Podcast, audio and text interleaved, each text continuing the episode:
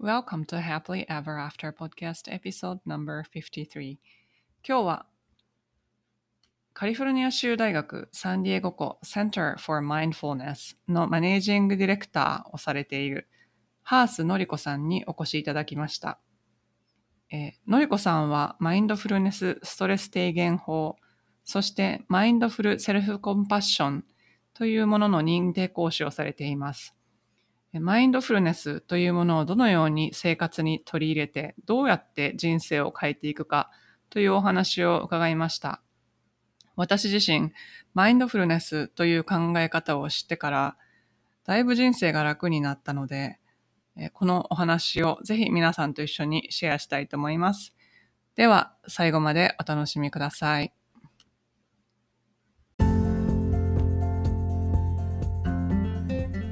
こんにちは。大人の女性がモヤモヤした現状から抜け出すお手伝いをしているファイナンシャルライフコーチのゆりです。このポッドキャストは自分の人生も良くしたいけど周りの世界も良くしたいと思っている女性のための番組です。ソロエピソードでは心理学や NLP、マインドフルネスなどに基づいたマニアックな話をしています。どのように考えればモヤモヤから抜け出せるかといった話が中心です。インタビューエピソードでは世界で活躍する女性に今までどんなことを考えて生きてきたのかまたこれからどういう世界を作っていきたいのかというようなことをお聞きしています。リスナーの皆さんのためになってしかもやる気が出てくる明日から一つでも新しいことができるような番組を目指しています。質問リクエストなど受け付けていますのでぜひインスタの DM かメールまでご連絡ください。詳しくはショーノートのリンクをご覧ください。今日はマインドフルネスストレス低減法とマインドフルセルフコンパッションの認定講師であり、カリフォルニア州大学サンディエゴ校センターフォアマインドフルネスのマネージングディレクターをされているハースのりこさんにお越しいただきました。のりこさんは2011年にカリフォルニアサンディエゴ大学医療センターの看護学部でプログラムアシスタントとして働き始めましたが、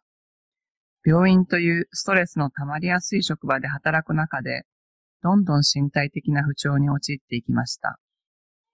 そんな中、マインドフルネスストレス低減法と出会い、学びを深めて、セルフケアの大切さに気づかれました。現在は、アメリカのみならず日本でも、マインドフルネスストレス低減法とマインドフルセルフコンパッションを教えていらっしゃいます。のりこさん、今日はお越しいただきどうもありがとうございます。よろしくお願いいたします。はい、よろしくお願いします。実は私、あの、コーチングを勉強してた時に、なんかこのマインドフルネスストレス低減法を教えてらっしゃるの、の、なんかウェブサイトかなんかで拝見して、すごい興味を持って、で、その時になんかのりこさん、日本人の方で第一人者がいるっていうことを知って、で、まあその時は全然ポッドキャストとかやってなくて、で、あの、ポッドキャスト始めて、いつかなんかのりこさんにインタビューしてみたいなと思ってたんですよ。それいつ頃ですか？それなんか今年の初めぐらいですかね。そうで、でもなんか大学で働いてらっしゃる人お忙しいかなと思って、ちょっとなんか聞くのをためらってたんですけど、そうなんですそうな、ちょっと勇気を絞振り絞ってお伺いしてみたら、あの、快くお引き受けいただきましたので、今日、あの、インタビューすることができました。どうもありがとうございます。いえいえ、私の方でありがとうございます。あの、ね、日本、あの、私はねもうずっとアメリカ住んでるんですけど、やっぱ日本語で、あの、教えたいっていうのもずっと夢だったので、あの、日本人の方からこう連絡があるとすごく嬉しいですし、こうね、広広めてくださる方とのこう縁っていうのは本当すごく大切だと思うので、本当にありがとうございます。ありがとうございます。はい。えっ、と、じゃあまず自己紹介をお願いできますか？はい。えー、名前はまあハースのりこです。旧姓森田のりこなんですけれども、あの、今はサンディエゴ、ね、カリフォルニア州のサンディエゴにいます。その前にあの、ボストンにも10年間、えー、住んでまして、アメリカ自体、あの、アメリカに、まあ、移ってきたのは結構前で1985年なんですけれどもあの、まあ、小さい頃からアメリカにあの住みたいなっていう夢があってでそれで二十、まあ、歳の時にアメリカに来て、えー、大学、えー、あとインターンシップを終えてで、まあ、日本に移りましたけれど、あのまたもう一度戻ってきて、それが、えー、と1994年かな？それからもうずっとアメリカですね。あ、そうなんですね。はい。へえ。なんかアメリカに来たのは、まあ、勉強のために来られたってことなんですか？そうです。最初はもうう大学留学で、うんうん。あのまあ、小さい時から、まあ、大学アメリカに行きたいなっていう、まあ、夢があって、うん。はい。でまあ、あの小さい頃にあの私のいとこの一人か一家族住んでた地域がアメリカ人のその米軍基地に住めないあの住まない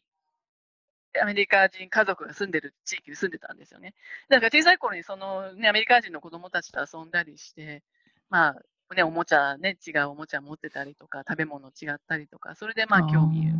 持って、それがだから5歳、6歳ぐらいの頃ですね。あそうなんですね。はい。うん。じゃあ、あの、実際になんか行ってみたいなと思って、そそれで来られたんですけど、そのなんか移住してみて実際大変だったこととか、戸惑ったこととか、なんか逆に良かったなと思うことはありますか？はい、もうあのやっぱ最初、ね二十歳で来て大学の時はもう本当大変でしたね。うんでやっぱ1985年でちょうどいその大学もニューハンプシャーに行ったんですけれど、まだその時って、本当あの、まあ、道歩いててもそんなにアジア人の人もいなかったですし、あと大学自体も全然ダイバーシティじゃなかったので、やっぱ英語もね、あの学校で英語はできてたけれども、その話す、喋る英語っていうのはまずついていけなかったので、すごい苦労して、まあ、カルチャーショックもあって、最初のやっぱ1、2年はすごい大変でしたね。うんはいそうなんですね。はいじゃあ、あの、マインドフルネスとの出会いについてはいお伺いしたいんですけれども、はいあの、なんか看護学部で働いてらっしゃるときに、すごい大変だったそうですということだったんねで。すけど、はい。はい。あのーまあ、その前に、実はちょっと日本、日系の会社に勤めてて、うんで、そこでまあちょっと結構ストレスがたって大変で、まあ辞めて、で、あの、まあ、ね、カリフォルニア産のサンディエゴ、カリフォルニア州、まあ、サンディエゴ校で、本当テンポラリーの仕事を始めて、それで、そのきっかけで、まあ、えー看護学部の中に入ったので、私自身、その別に看護婦でも看護師でもないですし、医者でもないので、本当プログラムのアシスタントとして働いてたんですけど、やっぱその周りのやっぱね、看護師さんとか医者のそのやっぱストレスをそのままこう、やっぱ受けるような毎日で、で、もう本当、そうですね、毎日毎日なんか疲れて、家に帰ってきてもこう主人と話もしたくないうん あの状態で、あと、すぐこう、なんだろう消、化不良というか、食べてもなんかこう、ね、消化不良で胸元がこう痛かったりとか、お腹痛かったりとか、あと夜もあんまり眠れなくて、やっぱその心配性がすごくひどくなってきてて、うつ病ではなかったと思うんですけど、やっぱその、いろんなプログラムのコーディネーションしてると、やっぱ先へ先へといろいろね、プランするっていうんで、やっぱ先ばっかり考えて不安症に陥ってあの大変でしたね。はい、で、その時に、あの、まあ、主人の方からどうにかしなさいって言われて、で、サーチしてストレスマネージメントで探したら、あの、まあ、ね、サンディエゴ校にそのマインドフルネスセンターがあるっていうのを知って、でもうすぐにそのマインドフルネスストレス低減法、まあ、MBSR に呼ばれておるものですけど、あの、そこにサインアップして、で、受講しました。それがだから2013年の1月ですね。うんその大学の中のマインドフルネスセンターって結構古いんですか？歴史的に。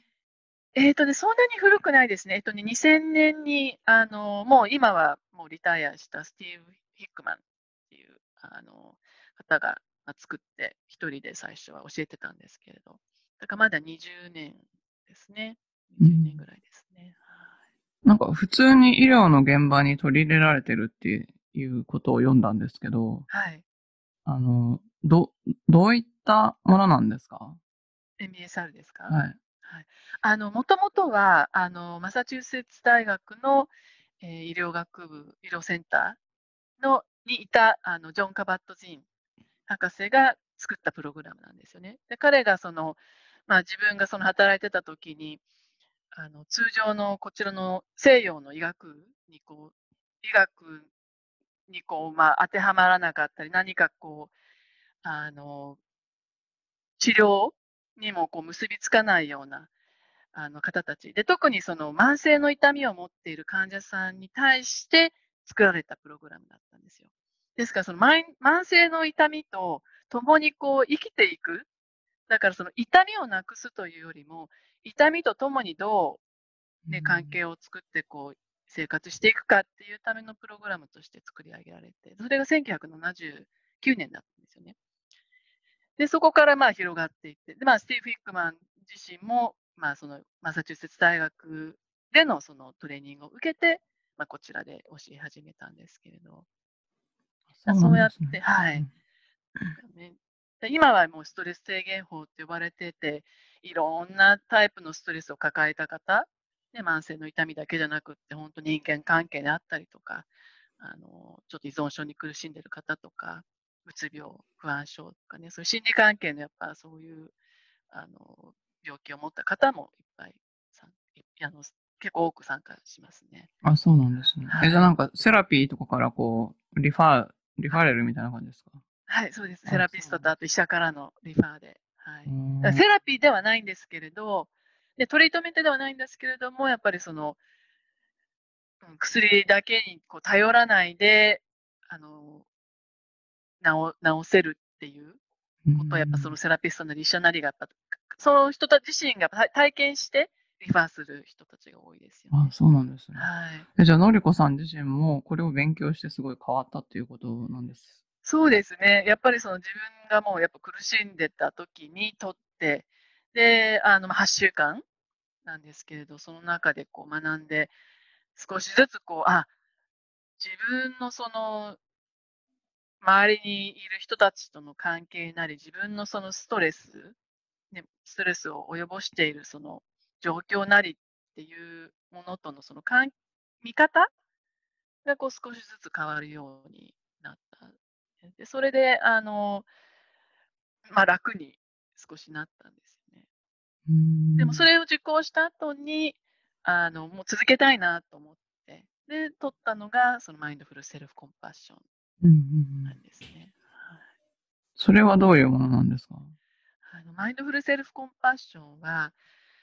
あの特にそうですね、やっぱ自己批判強い人、私も自分自己批判すごく強かったんですけど、あと、まあ、完璧主義者、まあ、完璧主義者の人って自己批判も強いと思うんですけれど、あのそういう方たちがその自分が苦しい時にもっとこう思いやりを持って優しい対応を自分にできるようにあのなったらその、それだけやっぱそのストレスも軽減しますよね。うん、でそのたそそういうそのなんだろう自分へのその優しく、えー、思いやりを持ったこう対応する、そのスキルをこう、えー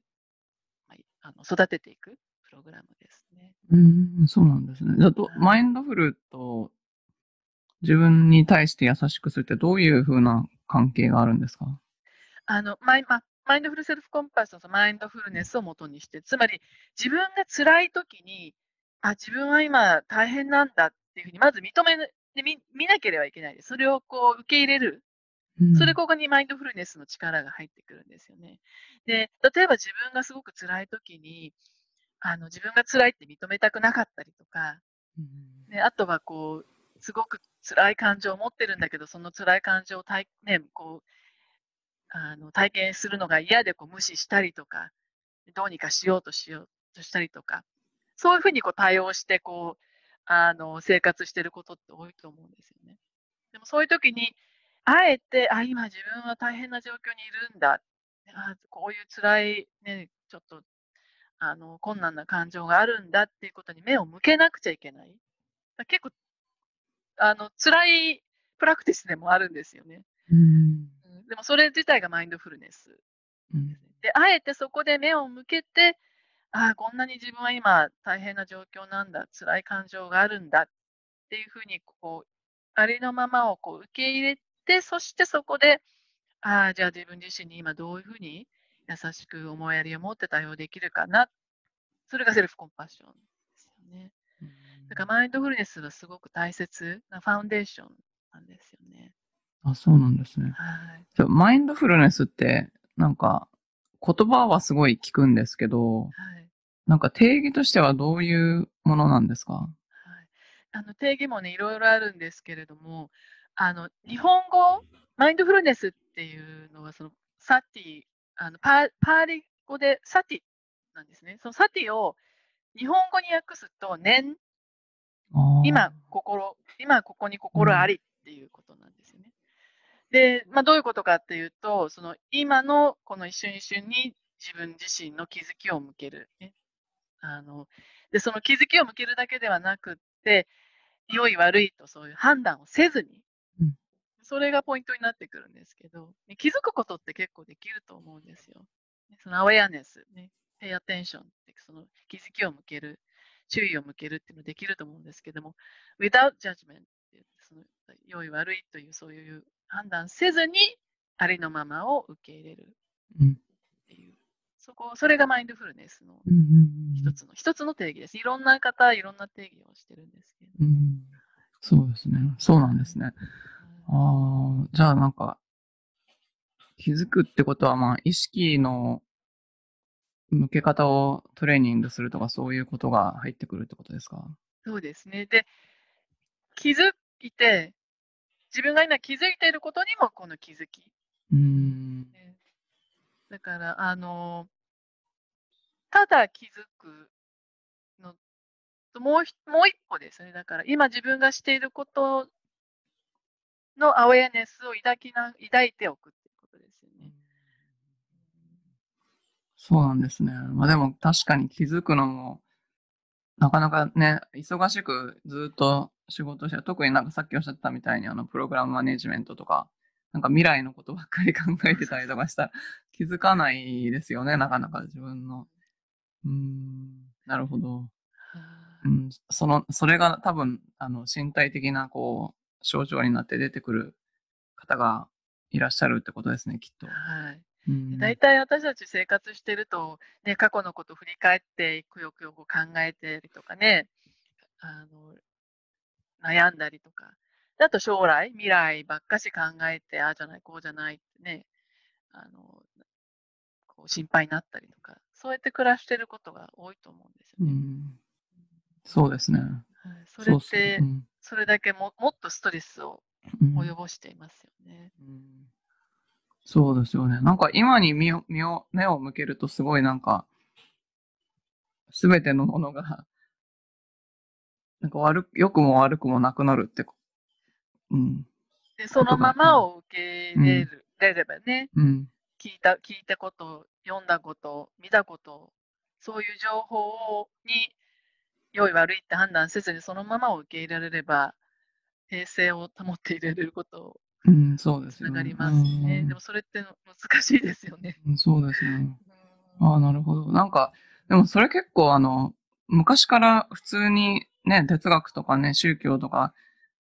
だけど、なんかその、ちゃんとこう、ハウツーを体系化したみたいな感じですね。じゃあ。はい、そうなんですよ。うんだ結局、そのジョン・カバッタ人がこの MBSR 作った時の一つに、やっぱその自分自身、ジョン・カバッタ人自身が、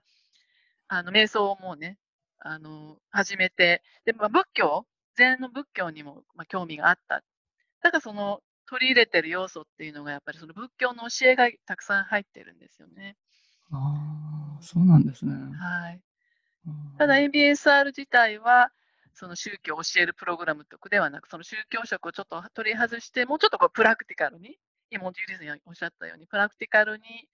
あの日常生活にこう役立つプログラムとして作られましたね。うんそうなんです。あ、じゃあなんかけ、でも結構、じゃあ日本人には、なんか受け入れやすい感じ？そうなんですよ。私もだからマインドフルネスのすごいストレスが大変だった時にサーチした時に出てきたそのマインドフルネス、初めてその時に知ってきみ読んだら、え、あ、なんかもう私たち日本人ってこれって自然に分かってることだなって思って、うんでもそれを無意識に多分日本人、私たちってして、身につけてしてると思うんですけれど、そこに改めて気づき、注意を向けて育てることができる力でもあるっていうふうに、やっぱはすごく実感しましたね。うん、そうなんですね。えーじゃあ今、あの、教えてらっしゃるんです教えてるのが主なお仕事ですか？そうです。えっと、まあ、あの、マネージングディレクターとしての仕事は、あの、まあ、センターのマネージングと、あと、えーグループプログラムって、まあ、そのこの8週間の MBSR とか MSC とか、他の、あの、一般向けのプログラムの、まあ、あの、 managing と、あとは、ううちのそのセンターの方では、 professional training って言って、その講師養成トレーニングもあるんですけれど、それの manage と、あとはあの certification。やっぱその講師養成を、えー受講した人がこう教え始めて、まあえー資格講師になって、そして認定講師になるっていう、その道のりをこう、まあ、辿っていくんですけど、そういうプログラムを、まあ、全部一貫見てますね。うんで、あそれプラス、あの、教えてます、クラス。うんはい。お忙しそうですよね。そうですね、すごい忙しいです。すごい忙しいです。なんか、なんか毎日毎日忙しいです。えーじゃあそのお仕事の魅力って何ですか？そうですね、やっぱり、あの、まあ、教えることが一番好きですけれど、それでもその、興味を皆さん持って、ね、うちのそのセンターに問い合わせきますから、で、私自身がやっぱり、すごく、あの、私自身の助けになったプログラムですし、まあ、ね、苦しんでる人がいたら、私と同じようにストレスで苦しんでる人がいたら、ね、あの、やっぱり紹介して取ってほしいなって思うプログラムでもあるので、まあ、そういう問い合わせの、まあ、メールなり電話っていうのは多いですけれど、あのあと、まあ、講師の方もね、講師の方のマネジメントもありますけど、なんか一つの、こうなんだろう、あのココミュニティみたいな、マインドフルネスにもうどっぷり使って生活してますから、なんか同じものをこう教えたい、広めたいっていう人たちとのつながりを保ちながら広げていくっていうのは、やっぱ魅力的だと思いますね。なんか会話とかがち普通の職場と違いそうですよね。違いますね。あの、やっぱ講師はね、皆さんやっぱマインドフルネスをしっかりやっぱね、プラクティスして教えてる人たちですから、あの、まあ、メールのやり取りとかもそうですけど、うん、すごくこう、ま前の職場とはまたちょっと全然違う感じでの、あの、対応うんをしていってますね。はい。うんいいですね。そうです。えーじゃあ、あの、大変なとことかありますか？仕事場でですか？はい。やっぱり大変です。あの、やっぱね、せんうちのその大学、このセンにあるセンターって、あの、な日本語でなんて言うんでしょう？結局、あの、セルフ、英語でもちょっとなんか、んあの、うちの、だからセンターで、全すべてを賄わなければいけない。つまり大学から何か、あの、ね、その、お金なんかのその、補助があったとか、そういうの全くないので、結局、うちのセンターでオファーしてるプログラムから入ってくるもので賄わなければいけないって。やっぱり結局ビジビジネスなんですよね。うんで、それやっぱ辛いですよね。やっぱその、で、あの、受けたい人がいても、やっぱり払えない人もいますね。じ金額高くて払えないっていう人うんのために、やっぱりスカラシップがあっても限られてますし、うんで、ある程度のやっぱり、その、毎年の、その、まあ、フィスカルイヤーの、ね、こうビジネス、センターがそのビジネスとしても成り立たなくてはいけないので、結構大変ですね。で、まあでも、あの、グラント？グラント、でなんて言うんでしょうね。いろいろそれも、あの、受けて、広がってる助成金？助成金でしたっけ、うんうんあるのでねなるほど。そうなんですね。はいうんはいまあまあ、そうですよね。大変ですよね。うん回していかないといけないから。はい。うんそれが一番大変ですね。じゃあ、のりこさん自身が、なんか、心理的ブレイクスルーがあったなって思う経験とかあったら、あの、教えていただきたいんですけど。ああ、そうです。あの、まあ、MBSR でも、こう、はっと思うこといっぱいありましたけれども、あのその後に受けた、やっぱマインドフルセルフコンパッション。で、このマインドフルセルフコンパッションって8週間のコースと、あと5日間の集中講座のタイプがあるんですよ。で私は5日間の集中講座を受けて、で、まあ、泊まり込みで、あの、受けたんですけど、その3日目ぐらいかなんかに、まあ、一人でちょっと瞑想をね、してた時に、いかにその自分のいる環境なり、自分のその生活なりに、すごく不満があるっていう、もう全然その私は幸せではないっていうことに 気づいたんですね。ですやっぱり、ああ、もうその、まあその時はだからまだその看護あの学部の方で働いてた時期だったので、で、ああ、なんで私は自分自身が全然今幸せじゃないなっていうことに気づいて、すごくそれが、すごい、それ気づいたもう元に戻れない感じ。うん、でそれで、それ、そこで気づいたと同時に、もう元に戻れないと思って、もっとそのマインドフルネスを続けたいって決心して、あの、看護学部の上司に、あの、まずパートタイムに、うん、あの変えてもらえないかって言って、で、マインドフルネスセンターの方にボランティアで、こうセンターのこともっと知りたいなと思って。で、あと、その講師要請を受けたりとか。だから結局、いかに自分が幸せじゃないっていうふうに気づいた時ってすごい辛かったんですけれど、なんかどん底にこう、いる自分を改めてこう見たらもう這い上がるしかないじゃないですか。それで這い上がるために、まずパートタイムにしてもらって、センターでボランティアを始めて、こう、使用性トレーニング受けたりとか、あとサイレントリトリート受けたりとかして、あの、少しずつ少しずつ、はい、ね、自分のやっぱりしたいことを、興味のあることを、ね、やっぱり人生一回ですからしたいなっていうふうにだからその、短期間でのブレイクスルーではなかったと思うんですけれど、あの、そこで辛かった時期があったから、まあ今、本当今こうしてここにたどり着けたというか。あの、ま、お仕事がやっぱし幸せじゃなかった要素そうですね。うん、あの、全くその、まあ、正直言って全然興味のない分野でしたし、自分自身がやっぱりね、看護師でもないし、医者でもないので、その、興味のなかった分野にいたので、マインドフルネスに興味があるっていう自分にも気づいたので、そのマインドフルネスのその分野に入っていくためにはどうしたらいいかなっていうんで、まあ、あの、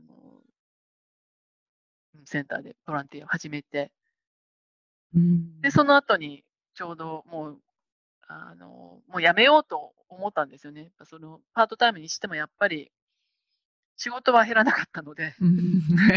時間だけ減って。パートタイムいいわよって言われたけど、仕事自体減らないで辛いだけで、もうやめようと思って。で、まあ、たまたまその主人がその時は、まあまあ、仕事をね、うまくいってたので、じゃあ、しばらく辞めても大丈夫って言われて、それで辞めるって決心したことをセンターに言ったらば、ちょうどそのセンターの方で人を探してたんですよね。あのセンターでじゃあパートタイムで働かないかって言われて、それでもうすぐに、もちろんって すごいですね。ちょうどだから、だからセンター自体も、ね、2000年にできて、その時にだからスティーブ・ヒックマン、あともう一人アラン・ゴールスティンって言って、その時、その当時のマネージングディレクター2人、あともう一人、そのあの、ちょっと手伝ってたやっぱりパートタイムの女性がいて、それその3人だけで回してたんですよね。で、ちょうど彼らも広げる、マインドフルネスのプログラムを広げる、ちょうどいい時期で人がもっといるっていう時期だったので、で、それから入って、で最初は、はい。で、最初はだから私も、あの、普通の、まあ、プログラムコーディネーターとしてやってたんですけれども、あの、3年前かな？もう3年前です、サラ・ラン・ゴーズスティンの方がリタイアしたときに、うん、あの、マネージングディレクターになりました。すごいですね、でもなんか。まあなんかね、そうなんですよね。結構、あの、今の状況嫌だなって思っても、ででも何ができるのかとか、うん。あと、なんかこっち行ってみたいなと思っても、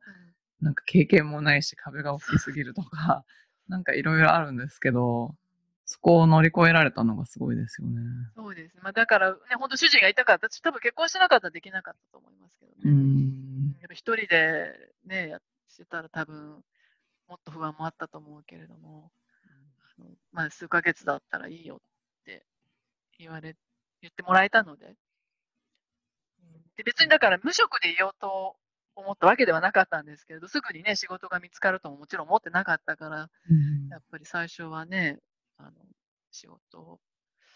どうしようかわからないけれども、もうやもうもう続けられないと思って。もう無理って。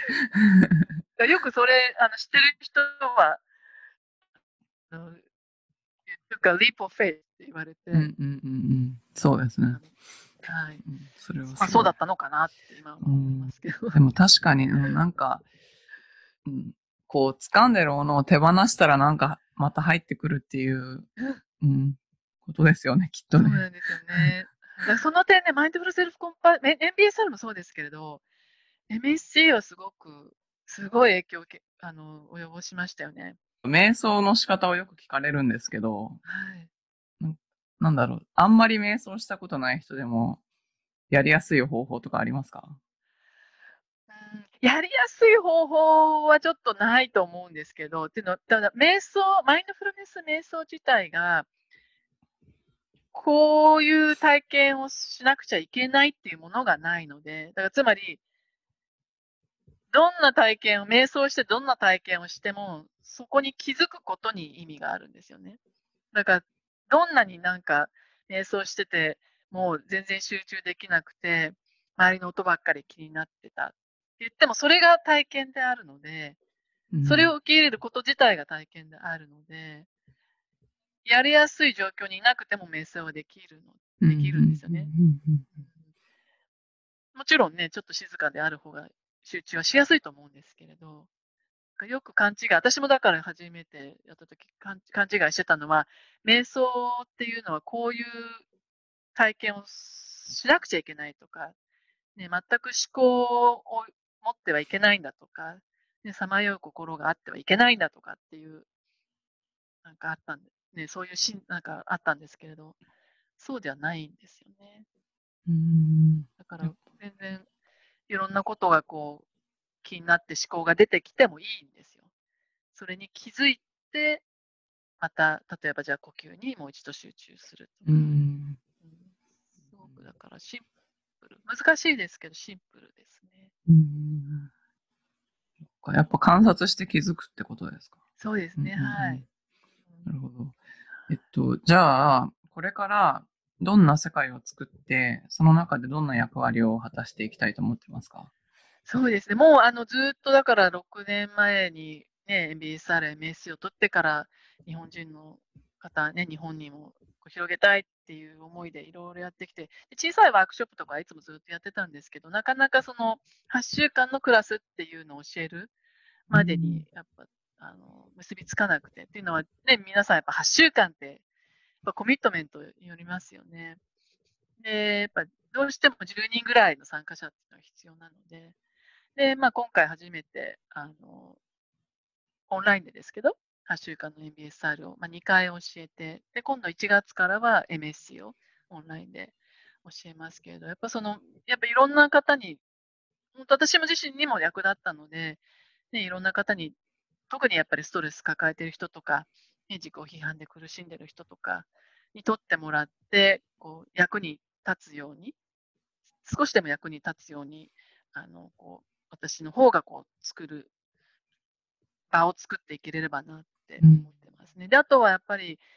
人に広めるためには講師が必要ですから、うん。ね、日本語でも講師養成、あの、MBSR の方は2022年ぐらいにはしたいなと思ってあ、そうなんですね。はい。うんでね。あの、うん本当広げていきたいなと思いますね。うん。で特にやっぱり英語でずっと教えてると、皆さんやっぱ8週間終わった後って、例えば、うつ病であるとか不安症であるとかっていう人が薬を飲んでたとしますよね。うんで、まあ、あの、カウンセリング受けたりとかしてる人も、ね、薬をも半分にして大丈夫になったとか、うんで不眠症だった人が眠れるようになったとか、本当すごく効果がある声をいっぱい聞くので、で、ねえ、本当同じように日本人の方にも、あの、体験して、うん、何かこう手助けにうん、そうですよね。なっていけれうんばなって。ストレスが多いですからね、日本。ううんん、会社員とか。はあ、そうなんですね。えっと、はいそれはなんか8週間で、え、1回、え、え1週間どれくらいの感じなんですか？MBSR は1週間1回が2時間半です。うん。で、MSC の方は1週間に1回会うのが、はえー3時間ですね。結構がっつりしたプログラムなんですね。うんうんうん3時間で、2時間半でも結構足りなかったりするし、3時間、MSC も3時間で足りなかったりするんですけど。あ、そうなんですねはい。あうんー教えながらやっていくみたいな感じなんですか？そうですね。うん、なるほど。えーじゃあなんか、まあ後から、あの、ちょっと、その、詳しい情報をお聞きしたいと思うんですけど、はい最後に、あの、今、立ち止まって、なんか、もやもやして前に進めないと思ってる人に、どうすれば一歩を踏み出せるか、もしアドバイスがあれば教えてください。そうですね。もし、もしもできるんであれば、本当今の自分がしたいことにやっぱ挑戦、ね、あの、もう本当、仕事を辞めるまでいかなくても、なんか少しずつでもその自分の興味のあることを、人生でやってみたいことっていうのを始めていったらいいけたらいいなって、ななだから、まあ、どうすれば一歩を踏み出せるかは、その人自身にね、かかっちゃうんですけれども、信信じてどっかで、うん。そういうその自分のやりたいことができるっていう自分自身をこう信じて、本当にもう小さなことでもいいので、一歩踏み出してみる。うん。で別にね、急ぐ必要ないですし、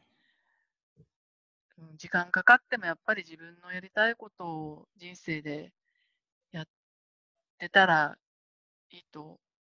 思いますのでう、ん。うん。例えばね、たとえ今のもし仕事がすごく不満で続けたくなくても、時間、ね、自分の時間を取って自分の好きなことを、ね、始めていくっていうことも、小さなことでできると思うのうで、ん。